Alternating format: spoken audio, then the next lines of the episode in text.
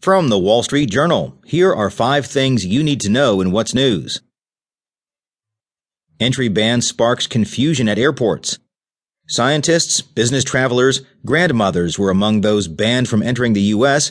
as officials implemented Donald Trump's ban on entry by nationals from certain countries. Green card holders were among some 375 people blocked Saturday.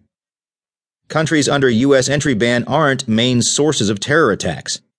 Of dozens of terror plots in the U.S. since 2001, few were attempted or carried out by suspects who came from the seven countries targeted under executive order by President Donald Trump.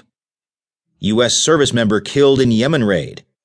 A U.S. service member was killed and several were wounded in a raid Saturday against Al Qaeda militants in Yemen that marked the first commando operation authorized by President Donald Trump. Fed grapples with massive portfolio.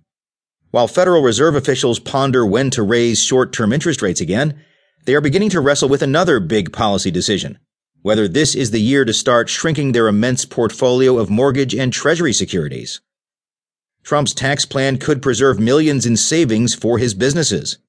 Unlike changes proposed by congressional Republicans, the president's plan would maintain companies' ability to lower tax liability by taking on debt.